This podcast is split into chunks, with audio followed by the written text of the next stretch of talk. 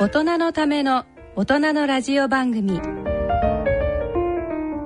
大人のラジオ。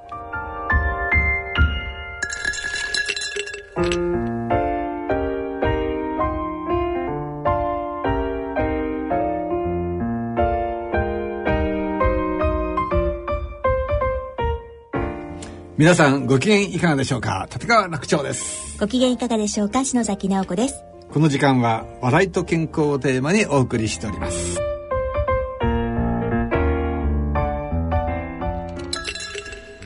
えー、さて今日は落語をお送りしてまいりますが。ね認知症の話。認知症。そうそうそう。認知症はもう相変わらずどこ行ってもねみんなが関心のあるテーマですね。そうですね。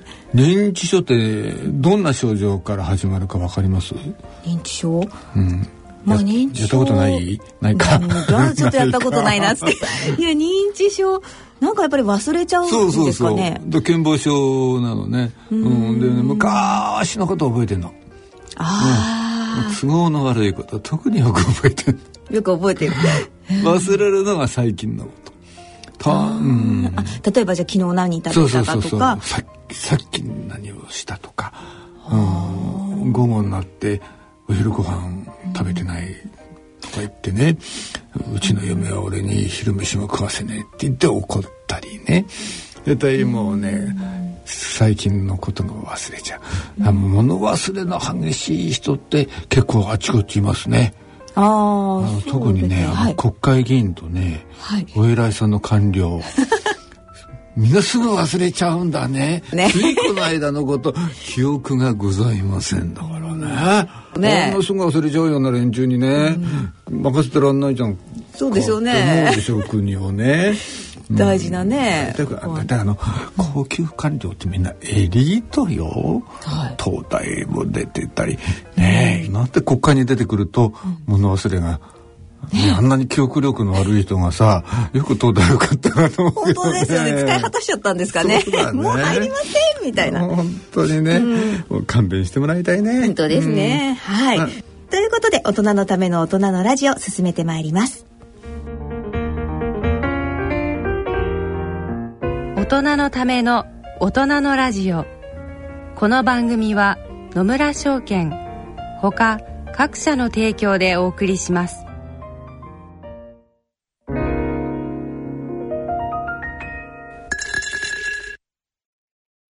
野村。第二の人生に必要なのはお金だけじゃないから。ゆったりとした旅を楽しみたい。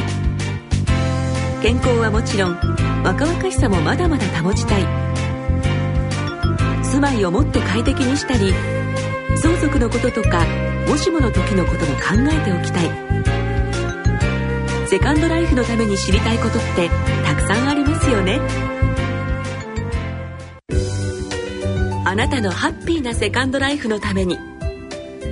野村証券の本支店ではさまざまなスペシャリストを講師にお招きして野村のハッピーライフセミナーを開催しています。詳細はウェブで「野村のハッピーライフ」と検索してください。なお当セミナーではセミナーでご紹介する商品などの勧誘を行う場合があります。それの村に来て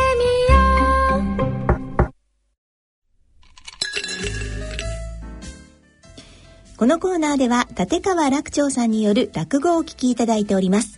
今回は立川楽長さんによる健康落語幽霊将棋をお聞きください。まあ夏らしくね、まあ幽霊の話をね、はい。まああの持ってきたんですけれども、はい。でなんでこれが認知症の健康落語かっていうとね、出てきた幽霊がね、はい。あの健忘症なのよ。え？幽霊が健忘症なんですか？健忘症になっちゃってんの。それでね、うん、でまあどうなるか今喋っちゃったらねしょうがないから喋れないんだけど、はい。実はこのんなななんでね、えー健忘症の幽霊を出したかっていうとやっぱり健康落語ってさ、その予防とか、はい。ね、あのこういうことに気をつけましょうっていうようなメッセージを込めてるわけじゃないですか。それのメッセージをこの幽霊に込めたわけですよ。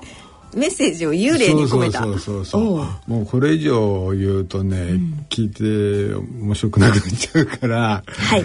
言わないんですけれども、えー、どんな幽霊なんですかね、あのね、あのこれ言っちゃうとあれだ言えね。ないんですね。とりあえず聞きますかねなじゃあね。ジレンマってなんか苦しいな、これな。言いたいけど、じゃあとりあえずうん。ね聞いていただきましょう。そうだね、はい。もうとりあえず聞いてもらって、うん。はいその後いろいろお話ししましょう、そうですね、うん。でこちらの落語なんですが2013年に一度お聞きいただいているんですが実は進化してるということでね。はい、ね、そのちょっと辺もねねあの面白い思考もね中に入れてますからそれも、はい。あの見えないけどね 見えなくて申し訳ないけど お楽しみにお願いいたします。はい、そのあたりも楽しみに聞いてください。えー立川楽長さんによる健康落語、幽霊将棋をお聞きください。えー健康落語でございますけれども、お母さんちょっと母さんああのさ、ちょっと付き合いなさいよ、将棋。ねちょっと。じゃあ、ねじゃあ、将棋付き合ってください。ね、もうダメよ、もう忙しいんだからダメ。で、忙しいったってさ。なんだろう、もう夕夕ご飯の片付け終わったんだろやることないじゃんかよ。失礼ねあなたじゃ何夕ご飯の片付け終わったら私やること何もないとでも言いたいの？じゃじゃないわよ忙しいの私もねお稽古しなきゃいけないのお稽古？何の稽古すんだよ。知りたい？教えてあげようか。南京玉すだれ？これのお稽古して。何？何そのトラスだれ？あら知らないの？知らないな。じゃちょっとやってあげようか。今稽古中なのよ。じゃあ行くわよ。さあそれでは皆さんお手を拝借いきますよ。さてさてさてさてさてさて。さても南京玉すだれ。ちょいと伸ばせばちょいと伸ばせば。浦島太郎の釣り竿によく似たり。浦島太郎のお釣り竿がお目に留まれば元へと戻す。あさてあさてあさてさてさてさて。これがライブのいいところですね。ええさて、さて、さて、さて、さて、さて、ちょいとひねれば、ちょいとひねれば、ほかけ船によく似たり、ほかけ船がお目に留まれば元へと戻す。さて、さて、さて、さて、さて、さて、もういいよ、お前は。いつまでやってんだお前はいつまでってお客さん手拍子くださるんだもん。いいの手拍子なんかどうだって。お客さんだってどうせ義理で叩いてんだあんまり観客に負担かけんじゃないよお前は本当にでそそれは分かってるよ南京玉すだれがどういうものかぐらいはなんでお前がやってんだよそれがさ今度のね夏祭りあんでしょそれの出し物でさ私がこれやることになっちゃった難しいのよこれもうねもう稽古しなきゃならないのつつまんねえことやってるのでいいわいいよお前は。じゃあ和彦呼べよ和彦。ね。あいつとさすから。何言ってんのよ和彦はあなた。受験生よ。受験生に将棋ないてなんか進むんじゃない。大体から和彦はね将棋なんかできませんから。ぜひよ駒の動かし方いちいち教えながらやるから。何言ってんのあなた分かってないわね将棋の駒っていっぱいあんのよ。それぞれ動かし方違うのよ。そんなにいっぱいある将棋の駒の動かし方ねいちいち覚えられるほどあなたあの子記憶力よくないわよ。どんな受験生だそれ。また浪人するぞあいつ。は。じゃあいいよ吉江呼んでこいよ。吉江あいつな、うん、結構指すんだよ、うん、あの吉江ダメ。あの子はね明日から会社の出張なの朝早いからって今お風呂入ってんの。もうあなたのねもう将棋の相手なんかしてられる人誰もいないんだから。分かったよ。いい。一人やるからいいよ。えじゃあじゃあ、ね、毎晩毎晩詰将棋か。ああしかしな。いくら定年したとはいえこう毎晩毎晩な詰将棋ばっかりやってたってしょうがないな。生産性がないもんな将棋なんてのはな。うん。そういやな一緒に定年した同僚がうちでもってインターネットで株の取引やってるってんだよ。うん、儲けてるってんだ。すごいよな。いいよな。だけどなうちにいながらな。あこうやってなんか好きなサイダーでも飲みながら。ブー。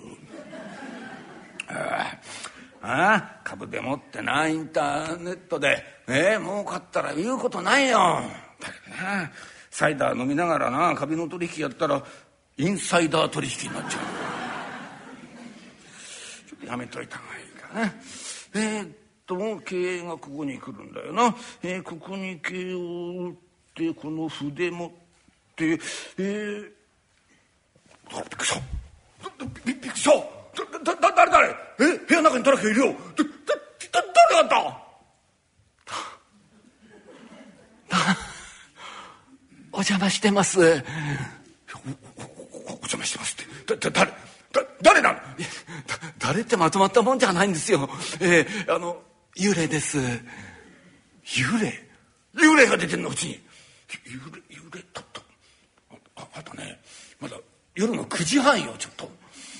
幽霊が出るにはちょっと早すぎんじゃないの？いいんですよ。私早番なもんですから。早番の幽霊なんてんの？えー、いや早番だかなんだか知らないけどさ。私はあなた知らないもん。え？初めて見る顔だよ。あなたにね恨みを覚えなんかないんだから。なんか間違って出てきてんじゃないの？そうじゃない。そうじゃないんですよ。別にねあなたのこと恨めしいと思って出てきたわけじゃないんです。あそうまあまあまあまあそそそれならいいけどさ。だから幽霊が恨めしくなくてあとななんでここ出てきたの？それなんですよね。それなんですよ。どうして出てきたのかね。忘れちゃったんです。忘れた？何それ忘れた？普通忘れないでしょそういうこと。いい最近忘れっぽいのよ。いいね。もう出る前は覚えてたんだけどね。パッと出た途端にあれ？何しにここに来たんだろうなんて。よくあんでしょ。いや最近ね物忘れひどくてね。あんまりひどいもんだから私ね。この前病院に行ったのよ。よくあんでしょあの物忘れ外来ってやつ。行ったの。そうしたらね頭の CT 取ってくれてね。ちょっと待ってくださいよあんた。あんたあなたね幽霊よ。ね。健康保険持ってないんですあなた。え幽霊が病院なんかに行ったってね検査なんかしてくれませんよ。そうじゃないそうじゃない。私が言ってんのシャバの病院じゃないの。あの世の病院。幽霊専門病院。わけないかと言って。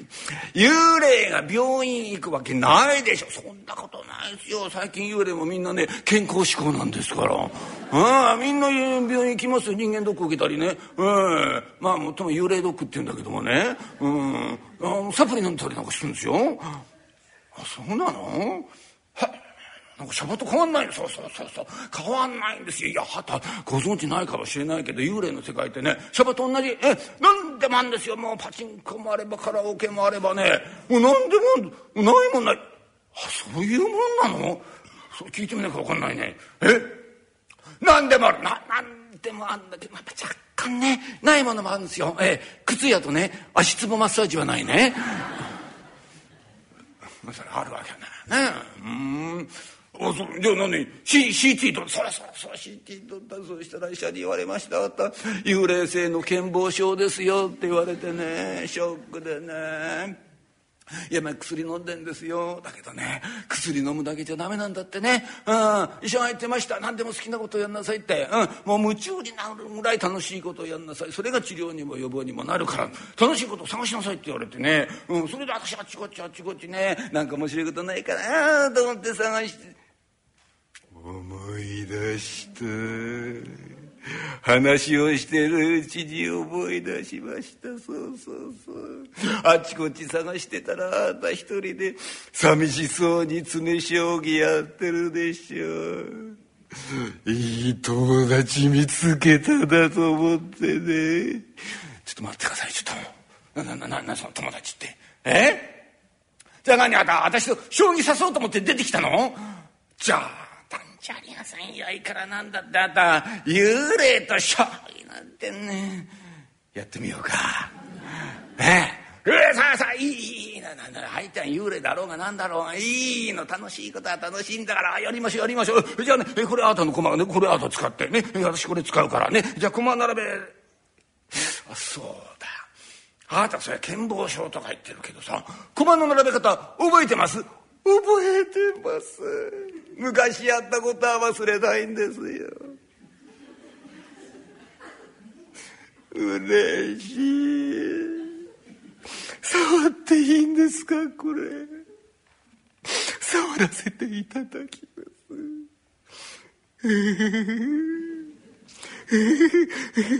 何十年ぶりだこれ触るんだ気色悪いなどうでもいい。これなんとかなんないのこれ。そんなこと言ったってしょうがないじゃないですか。幽霊これよりしょうがないんですから。私たちはね株を洗う時だってこれで洗ってんですから。不便なもんなんだね。もうしょうがないんですよこれ。じゃあ始めましょう。え私からあそうですか。やっていいんですか。ありがとうございます。嬉しいな。まさかね。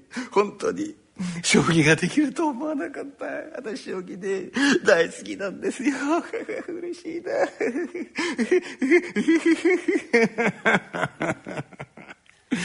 おーて急に雰囲気変わったなとななえ？大手何言ってんの？まだ始まったばっかじゃん。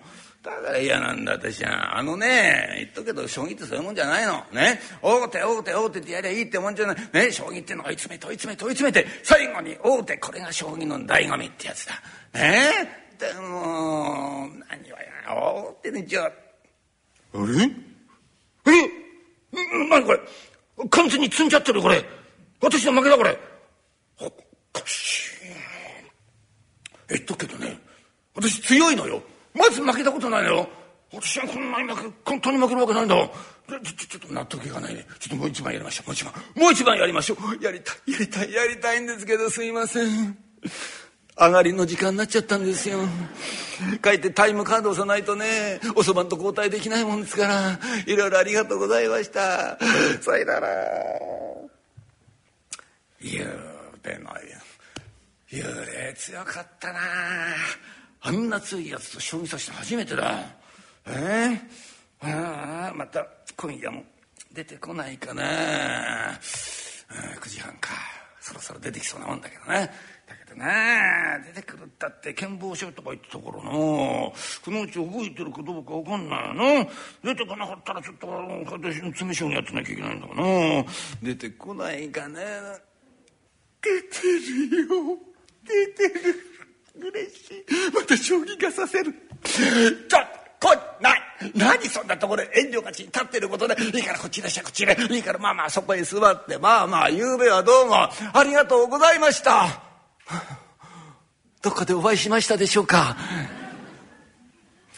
忘れちゃってるよ大変な剣謀書だ。ほらいい大丈夫大丈夫。ね分かってる分かってる。あとね、えー、いろいろ忘れちゃうんでしょ、えー、だから病院に行ったら CT 取ってもらって、ね、剣謀書だって言われてさ、えー、なんか面白いことやんなさいって言われたからなんか面白いことないかなと思っていろいろ探してたら私が、えー、ね詰将棋やってっから一緒に将棋を指そうと出てきたと。こういうわけなんでしょ？なんで知ってんですかそんなこと。を。気色の悪い人だな。いやあなたの方がよっぽど気色悪いんだよ。いいのいいのいいの、うん、ねあのやりましょうやりましょう。分かっていいからいいから。ほらほらほら。あなたの駒。ええ駒駒並べてね。いいえさ。本当のこと言うとゆうべね一緒に将棋やってたの。うん。楽しかった。本当ですよ。いやまた出てきてくれないかと思ってね。え待ってたんですよ。いや本当の話。えなななえ？大手？そんなわけないでしょ始まったばっかしなんのあれ？ああ積んじゃってるこれ。あら本当に強いんだなあたいやこんなことね私も言いたくないよ。プライドってものあるから。だけどこれこれしょうがないよね。うんバランス取れないもんね。でこうしよう。あなたね飛車と角なしでいこう。ね。飛車落ち角落ち。どう？飛車落ち角落ち。いきなし二つですか。あらあいや先生。それやっちゃいますけど。ええー、行き出しですか？いやそれやりますけどね。私飛車と角がなかったらこれね攻撃できないんですよ。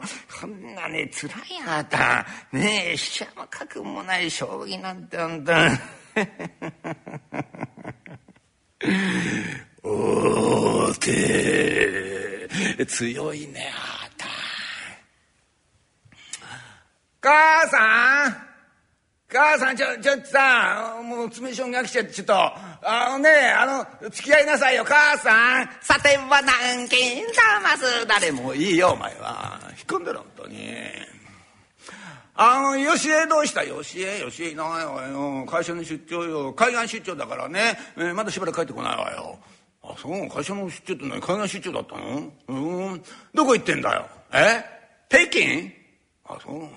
何かよ娘が北京で母親が南京かよどんなうちだこのうちゃん。いいいいあった。一人でやるからいいよ。はあ出てこないかな今日でな。出てくれば3日連続だよ。3日連続ってな出てこないかなこうなったらこっちから迎えに行きたいなあいつのことね。迎えに行くとどこ行ったらいいか分かんないもんな。ああ出てくりゃいい。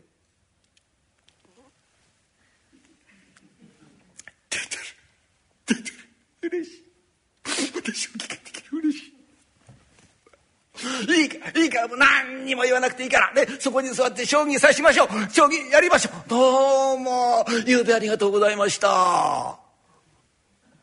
えな何？ありがとうございました。あと何？私のこと覚えてんの？そりゃ覚えてますよ。ゆうべ一緒に将棋したんじゃありませんか。あと何ですか？忘れちゃったんですか？私として健忘症ですか？あなたに言われたくないえ？あということは何？あなた健忘症よくなってんじゃない？そうなんですよ。わかります。いやねあのね目覚めたんですよ。そしたらね目の前パーッとなんか霧が晴れたようになってすっきりしちゃっていろんなこと思い出しちゃってね。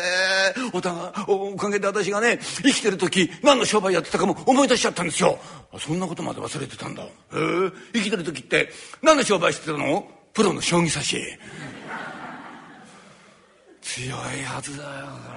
え？ー、プロの将棋指しだったの？うん。デビューしてから？29連勝やった？あそう。強かったんだねあなたね。あらかなわけないよそら。じゃあ飛車角ぐらいじゃしょうがないよ。じゃあさ金と銀なしにしよう。ねそうしましょう。金銀飛車角なし。それでいきましょう。ちょっとちょっとえ？えー金銀飛車角なしですか？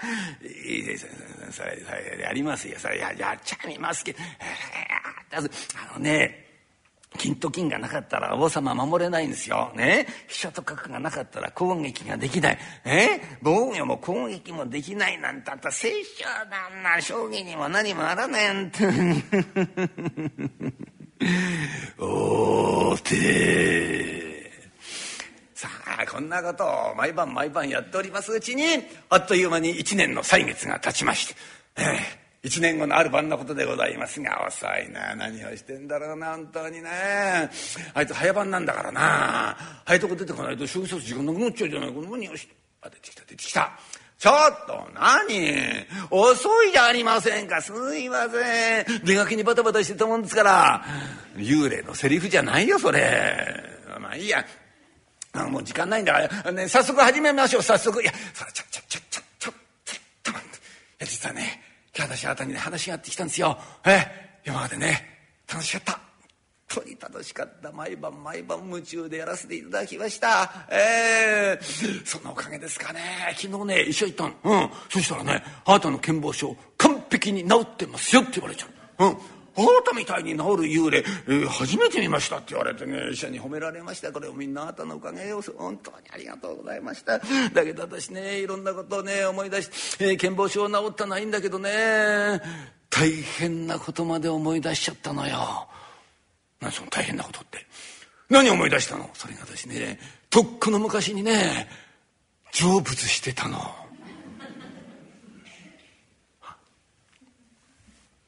何？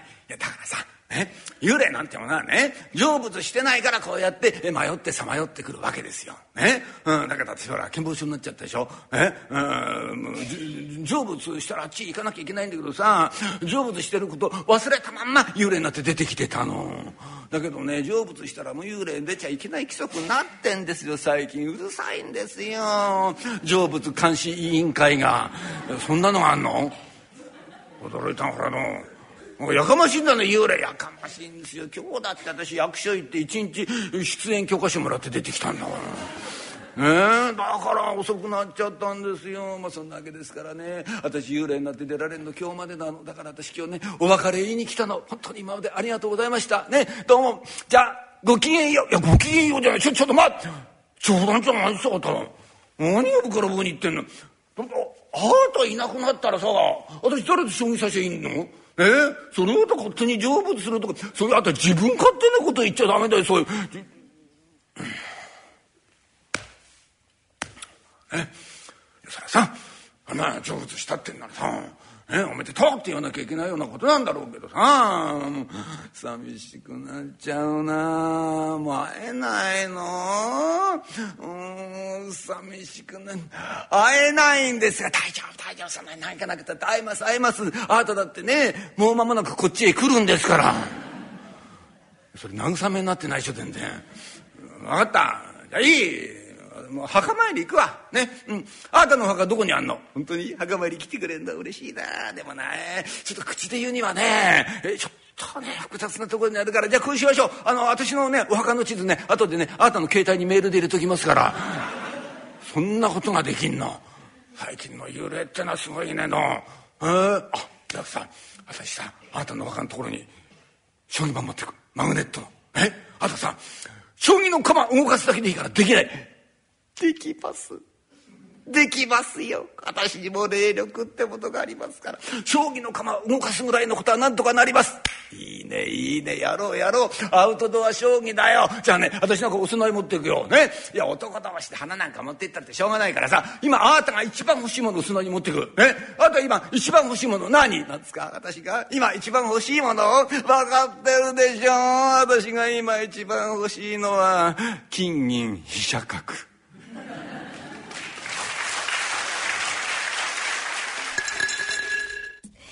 立川楽長さん創作の健康落語幽霊将棋をお聞きいただきましたね、こ、はい、込めてるでしょ、うん、メッセージ。込めてました。ね。うん。良、うん、くなっちゃうのよ、幽霊の。ね。健忘症が。最後治っちゃいましたそうそうそう。ね、本当は治んないんだけどね。普通はこう簡単にはならないけど、まあそこはね、いいじゃないですか。ね、夢があって。はい、夢があってね。いいですよね、治ったら本当に。やっぱりね、あの、好きなことをね、一生懸命趣味を頑張る、うん、これは本当にね認知症予防には大事なことなんですよ。そうなんですね、うん、あのねこれ愛知県がやった調査なんですが、はい、趣味持ってる人と、趣味のない人と、追跡調査するんですよ、はい、10年ぐらいね、はい、そうしたらねどっちがボケると思います？趣味持ってる人と趣味ない人と。そりゃない人がボケるかなっていう。でしょ？そう思うでしょ、はい、そうなんですよ、うん、まさにね。じゃあどのくらいボケにくいかっていうと趣味がある人はね、うん、趣味のない人に比べると2倍。2倍？ボケにくい。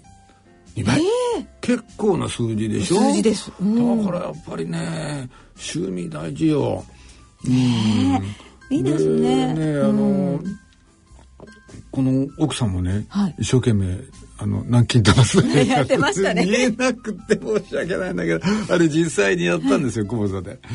玉すだれ持ち込んでうん。あの座布団の下に隠しといてね、はい、この玉すだれ出してあさてあさてってやったの。でねビーッと伸びるんですよ、伸ばしてね、うん、あの魚釣り竿にががお目に留まれば元へと返すって言って元へ返したんだけどね、はい、糸が引っかかっちゃって帰らないんだこれが。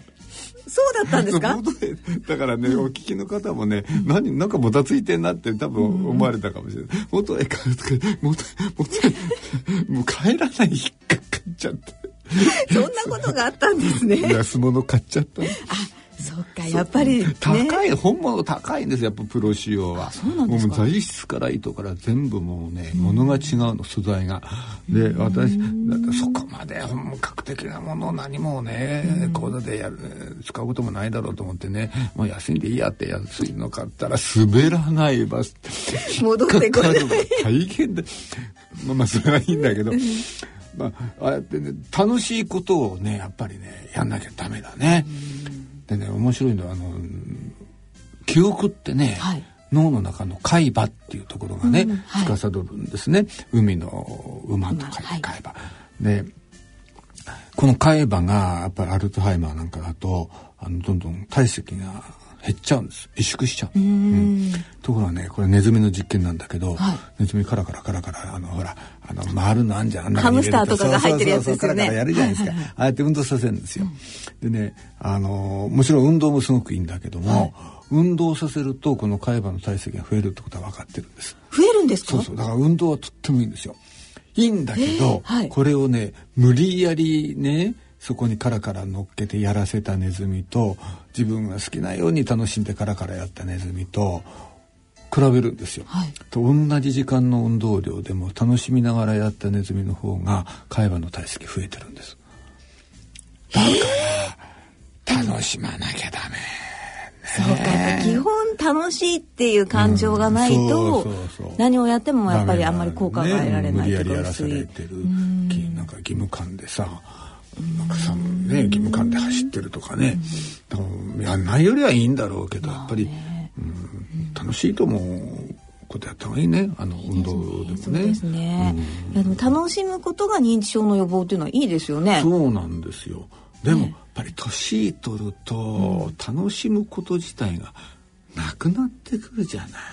その引きこもっちゃう年寄り多いでしょ、まあそうですよね。もうあんまり外に出ていかない、もううちで猫抱いてんのが一番みたいなね、うんそうなっちゃう人が多い、なかなか世の中とコミュニケーションを取ろうとしない。お年寄りが増えてきちゃうね、やっぱり億劫になるだろうし、まあ、体力的なこともあるだろうし。そうですね。体がね思うように動かなかったりね。でちょっとやっぱりうつ傾向にねなってきちゃうとやっぱりあの初老期うつ病って言ってねぱりちょっとあの初老の時にうつになる人が多い、うん、そうするとやっぱり、えー自分の楽しみに没頭するっていうことがなくなってきちゃうね。興味が薄れなくなってきちゃうからねうつの人ってね。そうするとやっぱりいろんな要因でねなかなか年を取っても楽しみのに没頭するって人は減っちゃうねやっぱりね。うんそうですよね、だからそこをなんとかね、乗り越えるっていうのが変だけど。まあでもそうですよね、そこをね。あのーそういやこの前あれで80いくつのスリが捕まったよね。スリ？うん、平平花なんとかってすんげえなんかねあの鳥名がついてるじいさんのスリがね現行犯逮捕されたんだってあのじいさんボケないよきっと。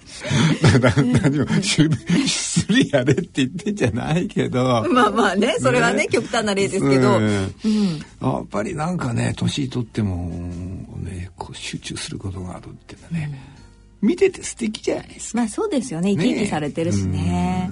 うん。そう何も三浦雄一郎みたいなああいう真似をすることはないけどね。まあまあね。あの方あの方素晴らしいですけど。け どねあの人もね、まあ日野原先生もね、はいそうですね。えーもうやっぱり常に何かね、えー新しいことを追い求めて、ねはい。結局すごい長生きされましたでしょ。ね。はい。やっぱり年取っても興味を失わないで何かに没頭する健康の秘訣だし長生きの秘訣だし最大のボケ予防、うん、そういうメッセージをこの幽霊に込めさせていただいたというね。すごい壮大なメッセージで。すねそうですよ。壮大なメッセージ。メッセージがあの幽霊に込められてたと。そうと込められてるんです。はい。皆さんキャッチしていただけましたでしょうかね。あね。山の地面に足をつけて、ある幽霊は無理か。そうですね。は無理だな。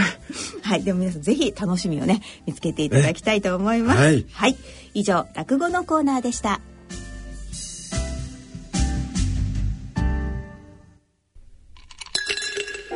大人の映画のコーナーです。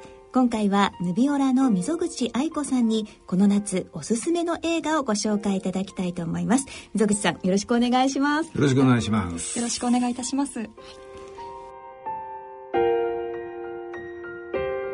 今回ご紹介したい映画は8月19日公開のギフト僕が君に残せるものという映画です。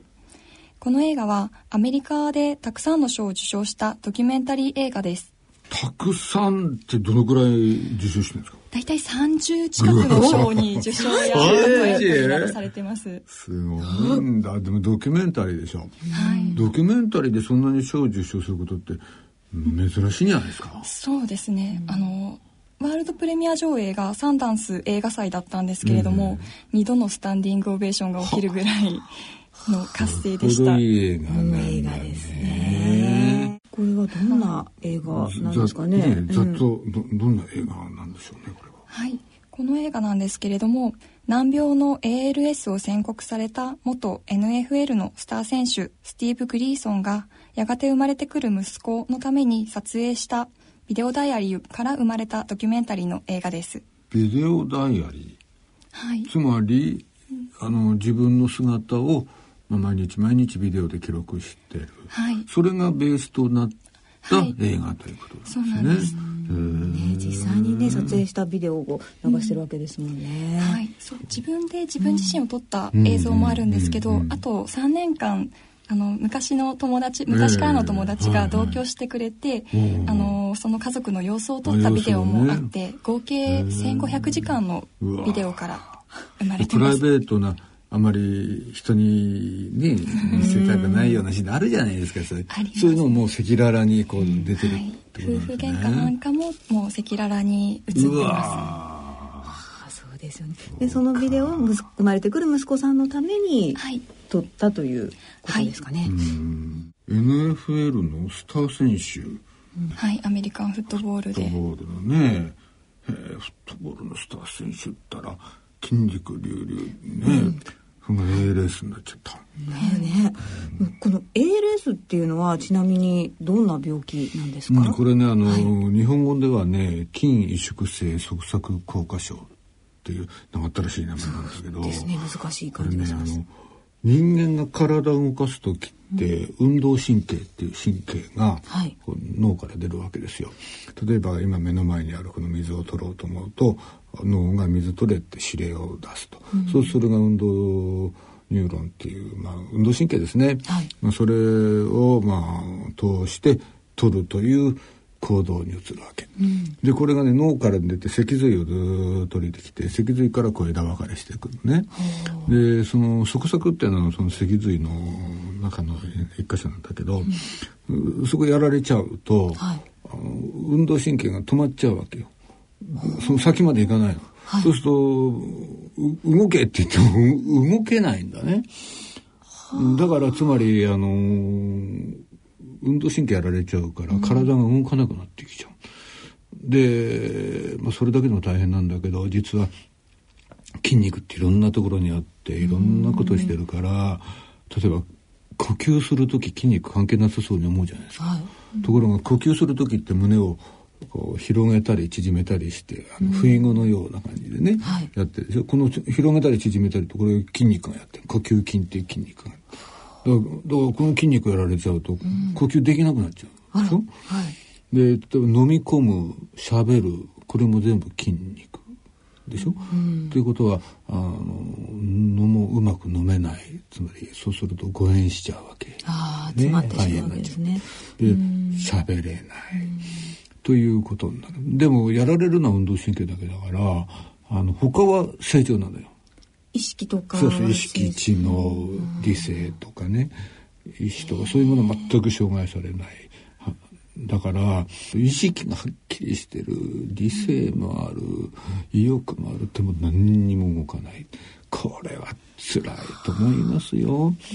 本当にねどんどんできないことが増えていくわけですもんね。そうそうその病気にこの主人公はかかってしまったということですよね。えーもう少しこう具体的にどんなストーリーなのかっていうのをご紹介していただいてもいいですか？はい、あのアメリカンフットボールのスター選手だったグリーソンなんですけど現役引退後に余命2年から5年と言われているこの難病の ALS と宣告されてしまいますそしてその宣告のすぐ後に自分に初めての子供ができたっていうことが分かってその徐々に自分が筋肉を動かせなくなっていって徐々に喋れなくなったりとかすると思うんですけどもその自分の息子子供のために自分の動く姿や喋る姿自分の思いなどをビデオに撮って残しておこうと決めます。あそれでありありし日のね自分の姿を息子に残してあそれがギフトなんだ。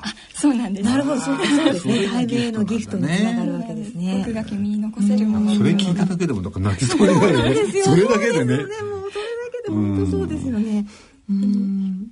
その撮りためたビデオの中から生まれたのがこのダイアリーのギフト僕が君に残せるものという映画なんです。じゃあ誰かそのプロの監督がいてスタッフが周りにダーッといて、えーはいスタートっていうそういう映画じゃないんだ。そうなんです。その自分が自撮りしてみたりお友達が撮ったりそういったものの組み合わせなんですね。なのであのドキュメンタリーの映画なんですけれどもそもそもはその映画を撮ろうという出発点ではなくてうん息子のために残したい映像なので本当にパーソナルな映像から出来上がってます。余計なんか心を打つんでしょうね。ドキュメンタリー映画を作るぞって言って作った映画じゃない、自分が息子に残したい映像の集合体だから、これはインパクトありますね。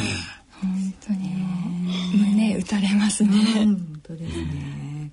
ね、氷のお水をこうかぶって、えーうんうんうんアイスバケツチャレンジ。はいで、ね、啓発活動も知られてるんですが、このスティーブさんも、えー財団を通じてアメリカの社会に貢献されたんですよね。はいそうなんですあのこのスティーブ・グリーソンさん主人公なんですけれども、はいそのスティーブ・グリーソン法というあの彼自身の名前がついた法律ができまして、はい。あのアメリカではそのコミュニケーションが徐々に取れなくなっていく ALS をはじめとした脳性麻痺とか脊髄損傷などの、えっと、障害を持つ方に、あのそのコミュニケーションを助ける器具の保険適用が外れてしまったんですけれども、それをまた保険に適用されるようにということで、あの働きかけてで彼の名前を取ったスティーブ・グリーソン法という法律が登録されました。うん名前までついちオバマさん並みだね。本当ですね。すごく大きなことを成し遂げたわけですよね。はいうん。でもこれだけの病を持ちながら、これだけアクティブにポジティブに生きていけるってすごいね。すごいですよ普通がっね。かりしちゃうじゃない。篠崎さんご覧になってはいそうなんですよ。私見てないんだけど、多分この人の持っているものすごい視力みたいな、情熱みたいなのが多分ほとばしってくるんでしょうね、画面からね。そうですね。なんか想像できるなそれ。なんか私は本当にこう泣いてしまうような映画なのかなと思ったんですけれども、それよりも本当にみんなが前向きで、なんか未来は今よりもさらにいいものだっていうこの病気の中でもその未来を信じて、みんながこう前を向いて、まあ、もちろん辛いこともあるんですけど、うん。なんか今までなかった映画だなっていう気が私はしたんですよそうですね。ねだってドキュメンタリーって普通ね、はい。監督の指導のもとに撮ってるわけだからね、どこかしらやっぱりあのちょっと難病ものということで、あの悲しいけ悲しくなっちゃうのかなって思われがちなんですけど、本当に見終わった後に勇気をもらえるようなね。すごくいい映画です。宇田川さんの一番のおすすめのポイントはどこですか？私があの一番グッときたのはあの徐々に喋れなくなっていくんですけど、ええその息子に自撮りしたビデオなんですけども、もう僕はもう喋れなくなるかもしれないって泣きながらに、あの訴えかけるシーンがあって、そこがもう胸がギューッとし締め付けられて、なるほどねグリーソンの気持ちが痛いほど分かって。なんかこう弱い部分もしっかり見せてるっていうのがまた強さというか、うん。そうぜひこれはもう皆さんに見ていただきたいね、見ですね。ていただきたいですね。ね。はい。ではこの映画の公開などもう一度ご案内していただいてもよろしいですか？はい、映画「ギフト僕が君に残せるもの」は8月19日土曜日からあのヒューマントラストシネマ有楽町渋谷ほか全国順次ロードショー公開です。とネットでは「ギフト僕が君に残せるもの」で検索していただければあの公式ホームページなど出ますのでよろしくお願いいたしますもう一回、ギフト？はい「ギフト、うん。僕が君に残せるもの。君に残せるもの。これでもう検索すればもうバッチリ出るわけですね。バッチリです。もう検索してくださいよ。はい。皆さんそうですね。ぜひ見に行っていただきたいと思います。はい、はい。えー今日はムビオラの溝口愛子さんにこの夏のおすすめの映画をご紹介いただきました。溝口さん。ありがとうございました。ありがとうございました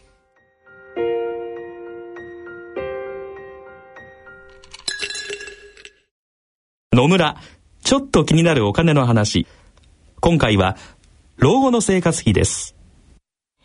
お父さんお疲れ様でした。お母さんこそ大変だったね。娘の信子の結婚式も終わり一段落ですね。そうだね。これからは二人で気ままな老後生活。一体どれぐらいのお金が必要なのかな？私も気になっていましてね。生命保険文化センターの平成25年度生活保障に関する調査によると、老後二人で必要な最低生活費は平均で月額22万円。ゆとりある暮らしのためには平均で月額35万4千円が必要らしいよ。二人で生活するには結構お金がいるんだね。二人で？これからは私一人で生活していきたいわ。お金に関するご相談は、お近くの野村証券へどうぞ。それの村に来て大人のための大人のラジオ。さ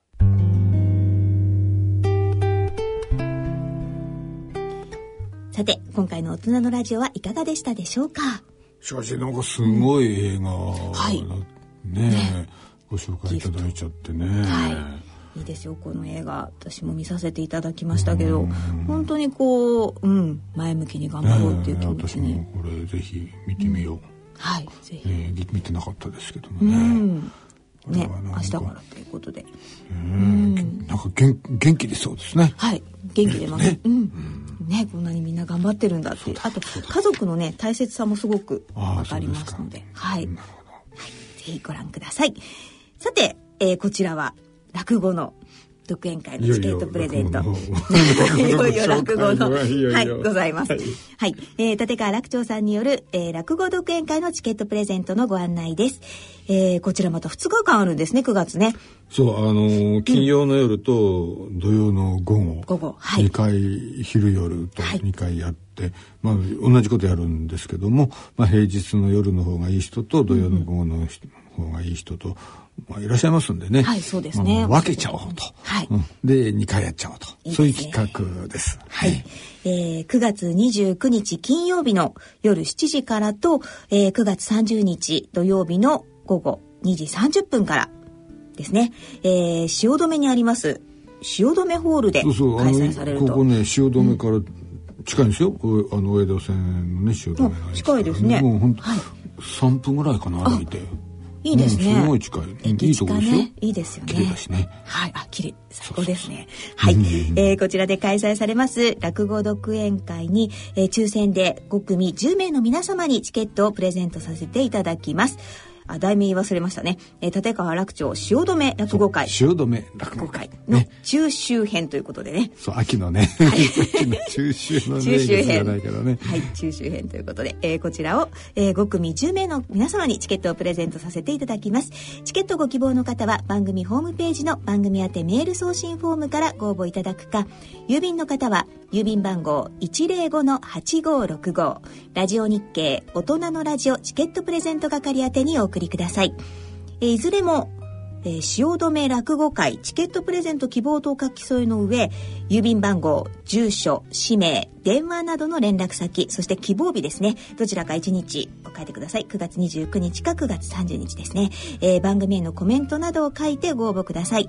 応募の締め切りは8月31日木曜日必着となります。どしどしご応募ください。ねぜひ皆さん秋をねね、住住所をね、ぜひお書きいただいて。あそうですね住所書いていただいてね住所をね、お忘れになる方いらっしゃいますからね。はい、そうですね。チケットをお届けできなくなってしまいますので、はい、住所は忘れずにファッ。クスで届けるわけにもいかないですね。ね、ファックスでチケット送りましたみたいな。はい、どっかで詰まっちゃいますよね。ね、はい、ぜひ住所は書いてください。え、それではそろそろお時間となりました。お相手は篠崎直子と。立川楽長でした。それでは次回の放送まで。さようなら。